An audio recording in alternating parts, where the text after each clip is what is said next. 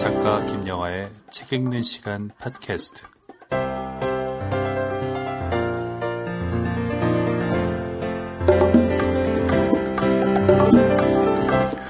안녕하세요. 책 읽는 시간 팟캐스트 진행하고 있는 어, 작가 김영하입니다. 그동안 잘 지내셨습니까?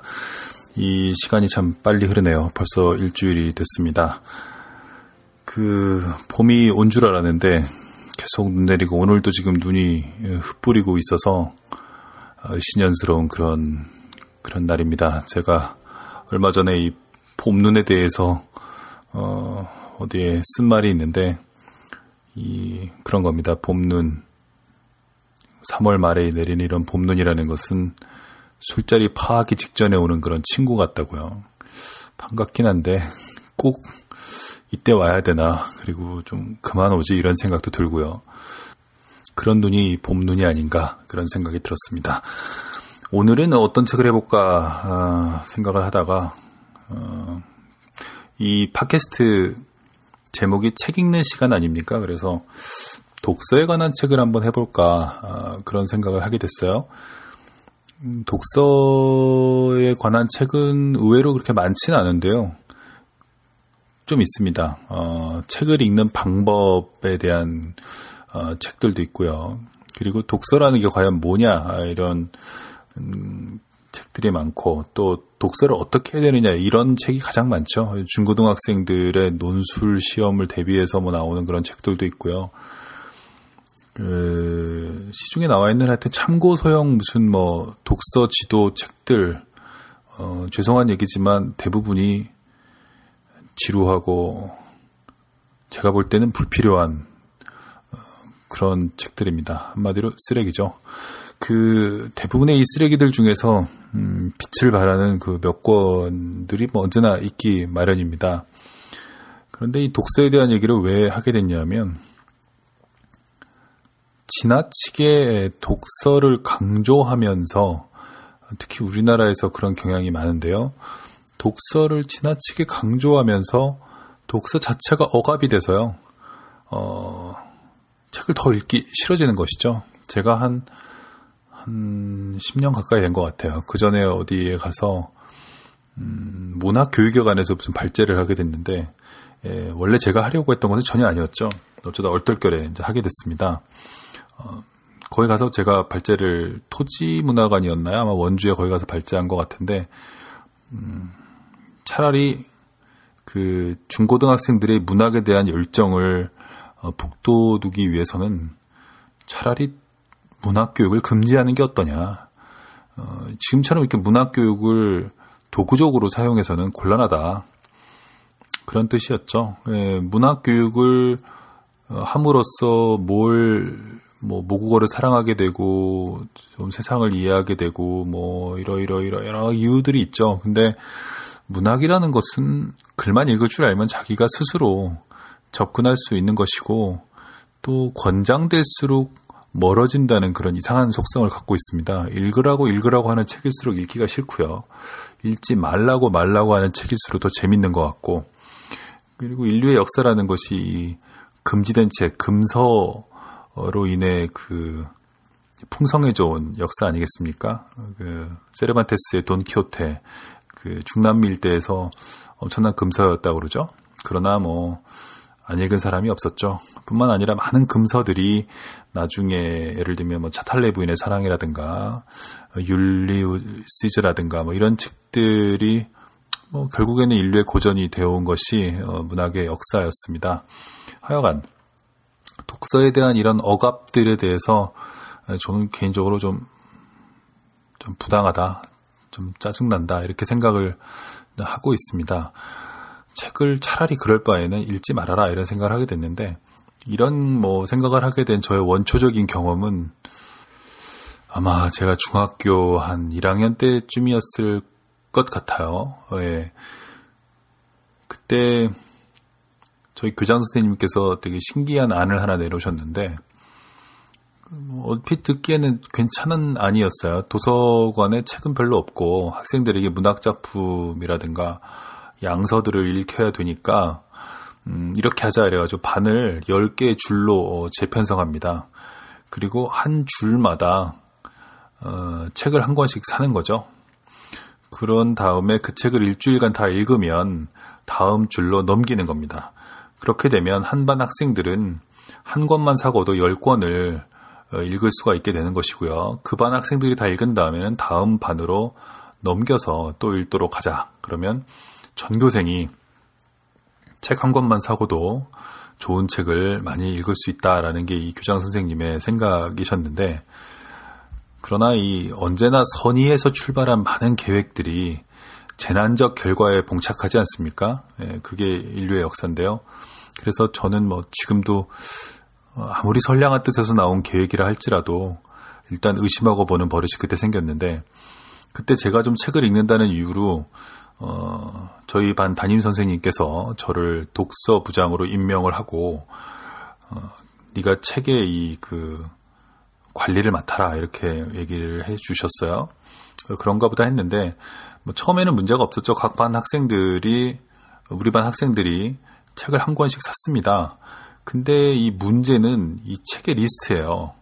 중학교 1학년이 읽어야 되는 책에 뭐 어떤 게 있었냐면은 뭐 에리 프롬의 자유로부터의 도피, 뭐 까라마조프의 형제들 도스텝스키죠. 그 전 세 권 아닙니까?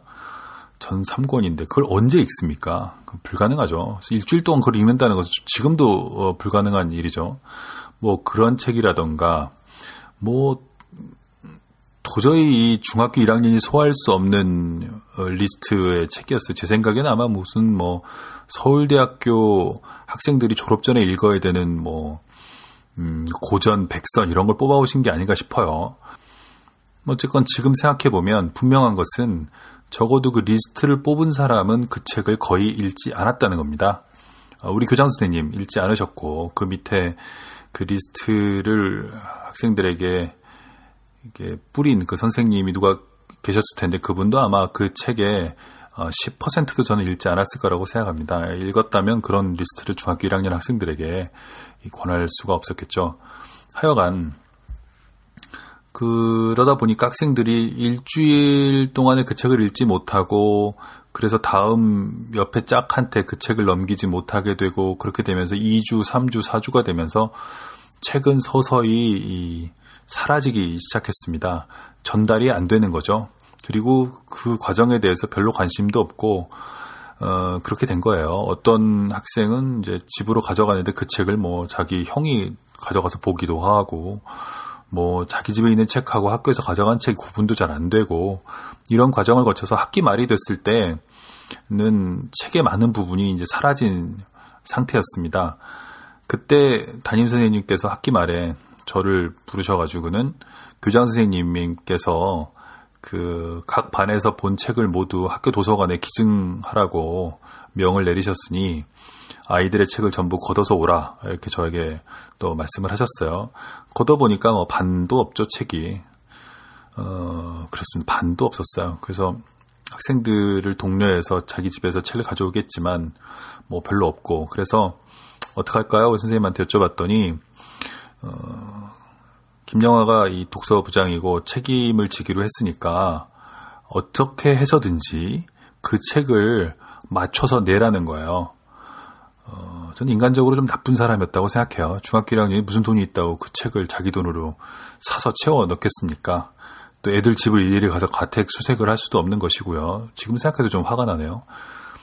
그래서 어, 저의 그 곤란을 보고 저희 반의 반장이라든가 다른 그 학급의 임원들이 아이들을 설득해가지고 아이들이 십시일반으로 격추를 했죠. 그래서 그 돈을 가지고 청계천에 어, 헌책방들을 돌아다니면서 막 추운 겨울날이었어요. 12월에 어, 헌책방을 돌아다니면서 그 어린 그 중학교 1학년 학생들이 그 고사리 같은 손을 그 호호 불면서 아저씨 카프카의 성 있어요. 아저씨 에리히 프롬의 자유로부터의 도피 있어요.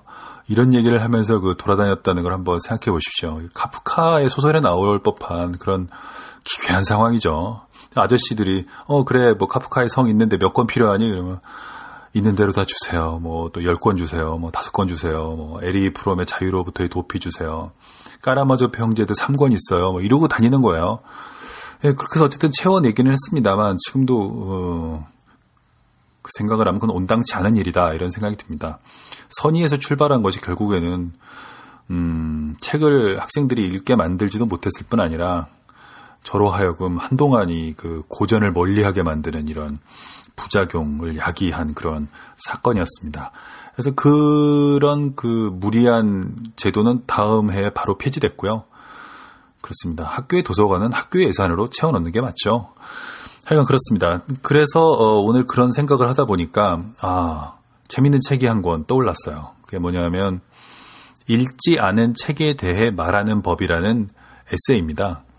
어, 제목이 일단 좀 우리에게 해방감을 주죠. 문학의 기능이라는 것은 무엇보다 이 해방감인데 어, 아까도 말씀드렸다시피 우리나라의 이 독서 교육은 그야말로 강제로 책을 읽게 하는데 어, 주안점을 두고 있고 그것은 지금도 크게 그렇게 변하지가 않았더라고요. 그런 걸 보면 좀 놀랄 때가 있어요. 그게 어디서 왔나 생각해 보면 글쎄요, 조선시대부터 내려오는 어떤 유교적 전통 때문이 아닌가 그런 생각도 들고요. 그때는 책을 읽는 것이 공부의 시작이자 끝이었잖아요. 어, 정전은 중국에 있는 것이고 중국의 그 경전들을 가지고 와서 그것들을 읽고 또 읽고 또 읽고 뭐 조금 똑똑한 사람은 거기에 주석을 다는 정도가 어, 전부였죠. 새로운 것을 만들거나 하는 그런 작품은 상당히 드물었던 게 조선시대, 물론 후기로 오면 좀 달라지긴 합니다만, 작품이었다는 생각이 들어요. 그래서 학생들에게도 그렇고, 일반인들에게도 그렇고, 신문이며, TV며, 매스미디어며, 뭐, 학교며, 뭐, 사방에서 책을 읽어라, 읽어라, 읽어라 하는데, 저는 사실 그런 주문은 좀 끔찍해요. 책은 읽고 싶은 사람이, 뭐, 읽고 싶을 때, 그냥 읽으면 되는 거죠. 그, 그거를 강요해서 마치 그걸 안 읽으면 큰일 나는 것처럼 사람들을 몰아붙이는 건 좀 부당하다는 그런 생각이 늘 있어요. 그러다가 이 책을 우연히 발견을 하고서 되게 반가웠어요. 읽지 않은 책에 대해 말하는 법이라는 책인데 네, 저자는 피에르 바야르라는 분인데 현재 파리 8대학 프랑스 문학 교수이자 정신 분석학자입니다. 최초에 제가 이 책에 대해 서평을 본 것은 어, 좀 미국에서 봤는데요. 음, 그쪽에서도 상당히 반응이 좋았습니다. 왜냐하면 이 저자도 밝히고 있지만 서문에서 밝히고 있지만 책을 읽는 것에 대한 얘기는 되게 많지만 그런 책도 참 많아요. 비교적 뭐에 비해서 많으냐 비독서 즉 안 읽는 것에 대한 책보다는 훨씬 많다 이거죠. 이 저자는 책을 읽지 않는 것 시란 과연 무엇인가? 즉 비독서라는 말을 이 번역자가 사용을 했는데요. 읽지 않는다는 것은 뭔가에 대한 책을 쓰신 분입니다. 이 책을 일단 읽고 나면 어떤 기분이 드냐면 기분이 좋아집니다.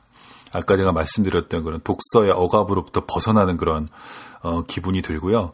어, 그렇습니다. 일단 이 저자가 어떤 식으로 얘기를 하는지 제가 원문을 한번 읽어드리겠습니다. 아마 그걸 들으시면 이 저자의 이 책에 대한 관점 조금 더 분명하게 아실 수 있으리라 생각이 듭니다.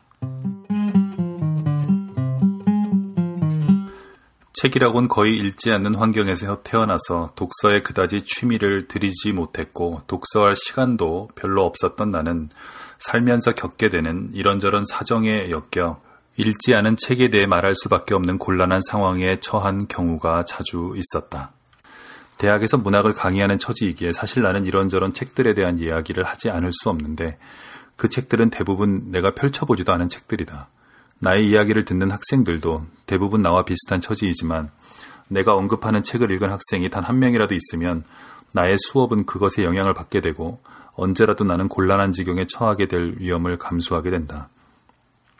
게다가 나는 내가 쓰는 책이나 논문들, 에서도 어김없이 이런저런 간행물들을 설명해야 하는 상황에 놓이게 된다. 이 경우는 더욱더 곤란하다. 구두로 하는 경우는 부정확한 진술도 큰 문제가 되지 않을 수 있지만 글로 하는 논평은 흔적이 남아 진위 여부를 검증받게 되기 때문이다. 나로서는 너무나 익숙한 이런 상황들 때문에 사람들에게 비록 진정한 교훈까지는 아니더라도 적어도 비독서자로서 겪어온 깊은 체험을 전하고 이 금기시되는 주제에 대한 성찰, 이런 성찰은 여러 가지 금기들 때문에 아직도 불가능한 경우가 많다. 이 성찰을 불러일으키기에 바로 나 같은 사람이 적임자라는 느낌을 갖고 있다. 사실 자신의 그런 경험을 전하는 일은 상당한 용기가 없이는 불가능한데 비독서의 좋은 점을 자랑하는 텍스트를 거의 찾아볼 수 없다는 사실이 그런 점에서 그리 놀라운 일이 아니다. 이제 살펴보겠지만 비독서는 이 문제를 정면으로 대하지 못하게 하는 일련의 내면화된 두려움에 부닥치게 하며 그 두려움들 가운데 적어도 세 가지가 결정적인 작용을 하는 것 같다. 첫 번째 두려움은 독서의 의무라고 이름 지을 수 있을 것 같다. 우리는 독서가 신성시되는 사회 속에서 살고 있다. 머지않아 사라질 테지만 아직까지는 그런 게 사실이다. 특히 일정 수의 모범적 텍스트들이 그런 신성시의 대상이 되는데 그런 책들을 읽지 않는다는 것은 금기이며 이를 어기며 눈총을 받게 된다. 두 번째 두려움은 정독해야 할 의무로 불릴 수 있는데 이는 첫 번째와 비슷하면서도 다르다. 읽지 않는 것도 눈총을 받지만 후딱 읽어 치우거나 대충 읽어버리는 것, 특히 그렇게 읽었다고 말하는 것 역시 그에 못지않게 눈총의 대상이 된다. 그래서 대학에서 문학을 강의하는 사람들로서는 프루스트의 작품을 정독하지 않고 대충 읽어보기만 했다는 사실을 인정하는 것은 생각조차 하기 어려운 일이 된다. 그러나 강의자들 대부분이 그런 경우일 것이다. 세 번째 두려움은 책들에 관한 담론과 관계된다. 우리의 문화는 우리가 어떤 책을 읽는 것은 그 책에 대해 어느 정도 정확하게 이야기하기 위해서임을 암묵적으로 전제하고 있다. 헌데 내가 경험해 본 바로 우리는 읽지 않은 책에 대해서도 얼마든지 누군가와 열정적인 대화를 나눌 수 있다. 대화 상대 역시 그 책을 읽지 않았더라도 말이다. 앞으로 점차 보게 되겠지만 경우에 따라 심지어 어떤 책에 대해 정확하게 말하기 위해서는 그 책을 통독하지 않거나 아예 펼쳐보지도 않는 편이 바람직할 수도 있다. 아닌 게 아니라 나는 어떤 책에 대해 말하거나 평문을 쓰고자 하는 사람의 경우 그의 책 읽기에 어떤 위험들이 들러붙는지를 부단히 강조해 나갈 것이다. 여러 가지 의무와 금기로 우리를 구속하는 이러한 시스템은 결국 독서에 대한 전반적인 위선을 낳게 된다. 나는 우리의 사생활에서 돈과 섹스의 영역을 제외하고 독서의 영역보다 더 확실한 정보를 얻기 힘든 영역도 없을 거라고 생각한다.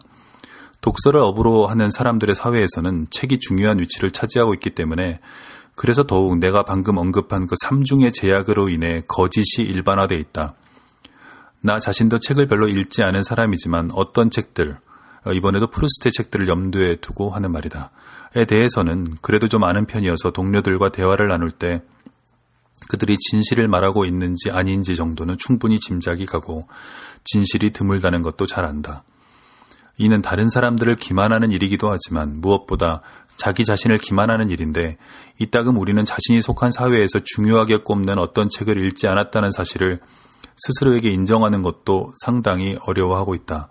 또한 다른 영역들에서와 마찬가지로 이 영역에서도 과거라는 것을 재구성하여 우리의 바람에 보다 적합한 형태로 만드는 우리의 능력이 그만큼 대단한 것이라고도 할 수 있겠다.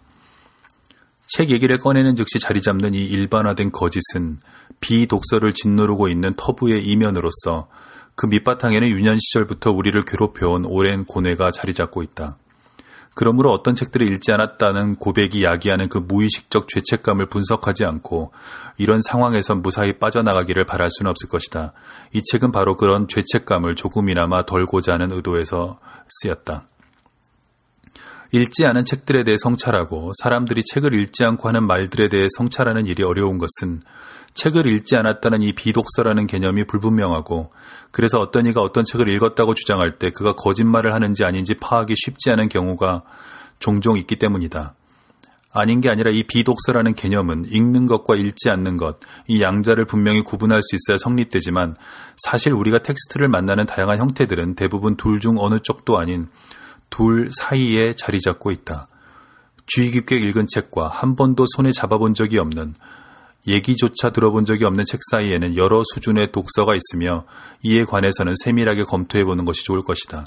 그러므로 소위 책을 읽었다고 하는 경우 사람들이 독서라는 말을 정확히 어떤 뜻으로 사용하는지에 관심을 갖는 게 중요하다. 사실 이 독서라는 말은 아주 상이한 여러 가지 의미로 쓰일 수 있다. 반대로 분명히 읽지 않은 책이라고 해서 그 책들이 우리에게 이런저런 영향을 미치지 않는 것은 아니다. 그런 책들도 메아리를 통해 우리에게 영향을 미친다. 네, 잘 들으셨습니까? 네, 이게 이제 이 책의 서문이 되는데요. 좀, 어, 다른 말로 말씀을 드리면, 이런 것이죠. 어, 사실 솔직히 말하면, 안 읽고 떠드는 책이 자기도 많다. 자기는 문학을 가르치고 있지만, 읽지 않고 떠드는 책이 상당히 많은데, 어, 그것을 밝히는 것은, 고백하는 것은 매우 용기가 필요하다. 현대에 살아가는 사람들로서. 한마디로 쪽팔린 것이죠. 어, 왜 그게 그렇게 두려울까? 그것을 고백하는 것은 왜 이렇게 두려울까? 어, 아까도 제가 말씀드렸다시피 독서를 신성시하는 그런 문화에 어, 서양이든 동양이든 어느 정도는 그런 문화 속에서 살고 있다는 점, 또 그런 사람들이 지식인으 로 대접을 받는 것이죠. 두 번째는 어, 잘 읽어야 된다는 거죠. 똑바로 읽어야 된다는 거예요. 대충 읽어서는 안 된다는 것이죠. 그런데 에, 읽지 않았다거나 아니면 뭐 대충 봤어 그냥 뭐 스킵해가면서 봤어 이렇게 얘기하기조차도 사실은 두려운 것이죠. 세 번째는 그 책에 대해서 정확하게 에, 이야기해야 된다는 것, 틀려서는 안 된다는 것. 그렇기 때문에 어, 책을 아주 잘 읽어야 한다는 것 어, 이런 의무가 책에 관해서는 이게 들러붙어 있다는 것이죠. 그러나 이제 저도 이 책을 읽어봤습니다만 이 뒤에 가면 어, 폴 발레리 같이 정말로 유명한 어, 시인조차도 심지어 어, 먼저 어, 죽은 선배 작가의 그 조사를 써야 되는 그런 상황에서조차도 그 책을 읽지 않고 어, 쓴다는 것이죠. 뿐만 아니라 더 나아가서 발레리는 읽지 않는 것이 더 좋다라고까지 주장을 합니다. 어, 이런 그 담론들이 우리에게 상당히 예, 기쁨을 주는데요. 음, 어쩌면 여러분은 지금 현재 저한테 이 팟캐스트로 읽지 않은 책에 대해 말하는 법이라는 책을 소개받으셨기 때문에 어, 나중에 어디 가서 이 책을 읽지 않으시고도 충분히 그 이 책에 대해서 여러 다른 많은 사람들과 뭐 술자리에서 아니면 어디 뭐 어디서든 이야기를 나눌 수 있게 되겠죠. 이 저자는 그 자연스럽다는 거예요. 세상에 있는 수많은 책을 우리가 읽을 수도 없거니와 또 뭐 그것을 읽는다 해도 다 기억할 수 없을 뿐 아니라 뭐 기억을 한다 하더라도 뭐 그것이 정확하지 않다라는 것이죠. 이제 그런 것입니다. 그래서 이 부분에 관해서 어 저자가 상당히 자유롭고 유연하게 접근하고 있다는 점이 이 책을 좀 특별하게 보이게 만드는 그런 부분이 아닌가 생각이 듭니다. 이 책의 서문에 보면은 어 나중에 각주로 이 책에 쓰인 네 가지 약호를 설명하고 있는데요. 이걸 보시기만 해도 이 저자가 독서를 어떻게 생각하고 있는지를 알 수 있습니다. UB라고 이제 어, 써놓으면 어떻게 어떤 책이냐면 전혀 접해보지 않은 책들, 저자가 전혀 접해보지 않은 책들, unread book이겠죠. 그 다음에 SB는 대충 뒤적거려 본 책들, 여기서 S는 이제 skim의 약자겠고요. HB는 다른 사람들이 하는 얘기를 듣고 알게 된 책들, 를 이제 언급하는 그런 어, 약호이고요. FB는 읽었지만 forgot 잊어버린 책들을 어, 가리키는 그런 약호입니다. 어, 이 사람은 읽은 책과 읽지 않은 책으로 구별을 하는 것이 아니라 이런 식으로 읽은 것과 읽지 않은 것 사이에 여러 가지 좀 더 섬세한 구분을 두게 됩니다. 읽었지만 잊어버린 책들 또는 대충 뒤적거려 본 책들 뭐 이런 식으로 이제 구별을 하게 됩니다. 이 그래서 보면은 이그 네, 목차만 봐도 이 책이 어떤 책인지 대충 알 수가 있는데 에, 크게 세 부분으로 나뉘어 있고요. 첫 번째는 비독서의 방식들인데 제1장 책을 전혀 읽지 않는 경우, 제2장 책을 대충 훑어보는 경우, 예, 다른 사람들이 하는 책 얘기를 귀동냥한 경우, 어, 제4장은 책의 내용을 잊어버린 경우입니다. 이것에 대해서 이제 각각 그 써놓았는데 로베르토 무질의 어, 책이라든가 그 다음에 아까 제가 어, 말씀드렸던 뭐 발레리에 관한 얘기 이런 일화들이 쭉 나오게 됩니다. 프랑스 어, 철학자답게 유머러스하면서도 어, 생각보다 상당히 어, 묵직하고 읽을 만한 그런 에세이입니다. 여기 무질의 그 특성 없는 남자라는 그 유명한 책이 있죠. 예, 이 책. 예, 물론 저는 안 읽었습니다. 네. 읽지를 않았습니다. 근데 가끔 읽은 척을 할 때도 있습니다. 어, 뭐, 적극적으로 하는 건 아니고요. 사람들이 얘기하면요. 어, 그냥 읽은 척 하고 있을 때가 있는 그런 책인데, 이 책에 그런 내용이 나온대요. 어떤 사람이 그 엄청나게 많은 그 책이 있는 장서가 있는 도서관에서 사서한테 당신은 어떻게 이 책을 이렇게 다 잘 알 수 있느냐 어느 책이 어디에 있는지 했더니 이 사람 얘기가 어 비밀은 간단하다. 나는 그 책들을 전혀 읽지 않는다. 읽지 않기 때문에 도서관의 체계를 이해할 수 있다는 것인데요. 재미있는 아이러니죠. 그 책을 다 읽기 시작하면 그 책을 사실은 어디에 분류해야 될지 잘 모르게 될 겁니다. 이런 경험은 사실 우리에게도 있는데 집에 책이 좀 많은 분들은 책을 어, 분류할 때 대단히 어려움을 겪게 되죠. 예를 들면 뭐 저자의 국적별로 뭐 분류한다. 이건 좀 너무 무식한 방식이고 뭐 소설과 에세이라고 분류하는 건 쉬울 수가 있습니다. 근데 소설에서도 어떤 소설이냐에 따라서 만약에 책꽂이를 나누게 된다거나 칸을 나누게 된다면 대단히 애매한 책들이 계속 등장하게 됩니다. 그것이 애매해지는 이유는 우리가 그 책을 알기 때문이죠. 모른다면 뭐 그냥 아무데나 놓겠죠. 사실 그 대여, 시내 대형 서점들의 직원들 아마 이 로베르토 무지일에 나오 책에 나오는 사람처럼 책을 안 읽기 때문에 그렇게 효율적으로 책을 여기저기 빠르게 배치하고 어떤 책이 어디에 있는지를 어, 알게 될지도 몰라요. 뭐 그러다 보면 치명적으로 어떤 실수들이 발생하게 되죠. 예를 들면 어, 윤대영의 소설집인 은원학시 통신이 뭐 레저 코너 뭐 이런 데 있다든지요. 뭐 이런 일들은 벌어질 수가 있겠습니다만 하여간 이런 효율성과 전체 체계를 파악하는 것은 책을 읽지 않음으로써 가능하다. 이것도 상당히 흥미로운 예, 그 일화가 되겠습니다. 자, 그래서 이 부분들은 여러분이 아마 직접 읽어보시는 게 더 재밌을 것 같고요. 제가 잘 전할 수는 없을 것 같습니다. 그런데 뭐 제가 여기서 재밌었던 부분은 책을 또 이, 잊어버린 경우인데, 음, 저자도 사실은 자기 책을 좀 잊어버리거든요. 이 사람이 그 얘기를 합니다. 저자조차도 자기 책을 자주 잊어버리고, 어, 물론 독자도 잊어버립니다. 그래서 이 그 목차의 뒷부분에 가보면 어떤 게 나오냐 하면은 상황들, 담론의 상황들인데 제1장 사교 생활에서 어, 사람들과 뭐 파티 같은 데서 만났을 때, 술자리에서 만났을 때 책 얘기를 하는 경우죠. 그다음에 선생 앞에서 제 3장 이게 저로서는 제일 흥미로운 부분인데 작가 앞에서입니다.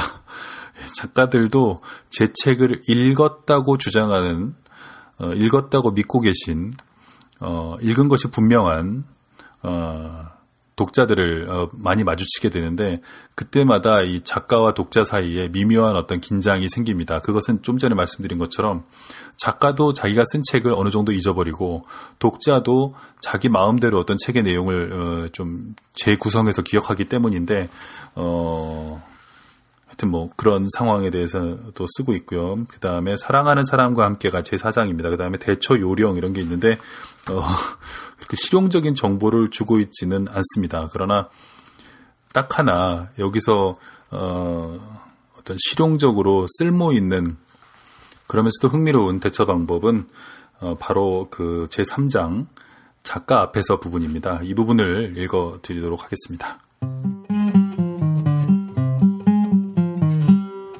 그렇다면 작가를 어떻게 대하는 것이 좋을까? 우리가 않은 책의 저자와 만나는 경우, 즉 책을 쓴 장본인이므로 책을 잘 알 것으로 여겨지는 저자와 만나는 경우가 우리로서는 가장 곤란할 것 같지만 사실 그것은 지금까지 우리가 살펴본 것처럼 다른 어떤 경우보다도 더 단순할 수 있다. 우선 작가의 책에 대해 말을 하거나 그 책을 정확하게 기억함에 있어서 과연 작가가 우리보다 더 나은 위치에 있는가 하는 점이 생각과는 달리 그리 확실치 않다. 사람들이 자기 글을 인용할 때 그것을 알아채지 못하는 몽테뉴의 예는 작가라 해도 일단 글을 쓴 뒤 자신의 글로부터 분리된 뒤에는 다른 사람들 못지않게 그것들로부터 멀어지게 된다는 사실을 잘 보여준다. 그러나 그런 것보다도 우리가 특히 유념해야 할 점은 어차피 두 사람의 내면의 책이 서로 부합될 수 없는 거라면 어떤 작가 앞에서 긴 설명을 하려는 시도는 무용하며 그가 쓴 내용을 환기시킬수록 오히려 그에게 다른 어떤 책 얘기를 하거나 아니면 다른 어떤 저자 얘기를 하는 듯한 느낌을 주어서 그를 점점 더 고통스럽게 할 위험이 있다는 사실이다. 두 존재가 얼마나 서로 분리되어 있는지를 확인시켜 줌으로써 그로 하여금 진정으로 어떤 몰 개성화의 경험을 맛보게 할 위험이 있는 것이다. 그러므로 어떤 저자에게 그가 쓴 어떤 책에 대해 읽지 않은 상태에서 얘기를 해야 하는 상황에 처한 사람들에게 우리가 해줄 수 있는 조언은 하나뿐이다. 그것은 바로 세부 내용으로 들어가지 말고 좋게 말해주라는 것이다. 결코 저자는 자신의 책에 대한 요약이나 논리 정연한 코멘트를 기대하지 않으며 오히려 그런 것을 해주지 않기를 바란다.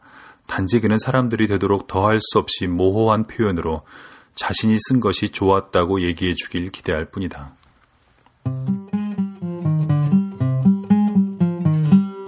네, 상당히 어, 신랄한 그런 이야기죠. 작가도 잊어버리고 독자도 잊어버린다는 거죠. 그 내면의 책이 사람이 쓴 이 용어는 앞에 설명이 됩니다만 자기 내면에 저장되어 있는 어떤 책에 대한 기억을 얘기하는 겁니다. 저자와 독자가 다 다르기 때문에 읽고 얘기한다 하더라도 어, 그것이 일치되기는 좀 어렵다는 것이죠. 하물며 안 읽은 책의 저자를 예를 들면 어디 우연한 자리에서 만났을 때에는 음, 좋게 예, 얘기해 주는 것이 아, 아주 두루뭉술하게 아주 감명 있게 읽었다라고 얘기해 주는 것이 가장 무난한 아, 방법이다라고 이제 얘기를 하고 있는 겁니다. 이 책에서 그 음, 또 하나의 좀 재미있는 에피소드는요. 네, 미국의 한 인류학자가 그 햄릿을 서아프리카의 티부족에게 즉 햄릿을 한 번도 읽어본 적이 없는 사람들에게 얘기하는 그런 어, 얘기하는 장면인데요. 음, 이것은 이제 어떤 얘기냐면 어떤 텍스트를 전혀 읽지 않은 사람조차도 어, 그 텍스트에 대해서 아무 정보가 없어도 나름대로 그 텍스트를 즐길 수 있고 그것에 대해서 어, 의견을 개진할 수 있다는 그런 사례를 보여주기 위해서 든 것인데요. 어, 읽어 보시면 상당히 재밌을 것으로 생각이 듭니다. 자, 오늘 그 책 읽는 시간 팟캐스트는요. 어, 읽지 않은 책에 대해 말하는 법이라는 피에르 바야르의 책에 대해서 얘기를 나눠봤고요. 그 여름 언덕이라는 출판사에서 번역이 됐고 번역자는 김병욱 씨입니다. 네, 뭐 읽어야 할 책들은 쏟아져 나오고 시간들은 없다고 한탄하는 그런 탄식들을 제 주변에서 많이 에, 듣게 되는데요. 어, 적어도 이 책만은 한번 읽어보실 필요가 있습니다. 그러면 우리가 훨씬 여유롭게 의무감이나 죄책감 없이 어, 책 읽기를 받아들이는데 상당히 도움이 될 거라고 저는 믿어 의심치 않습니다. 오늘 김영화의 책 읽는 시간 팟캐스트는 여기서 마치기로 하고요. 다음에 다시 뵙겠습니다. 여러분 안녕히 계십시오.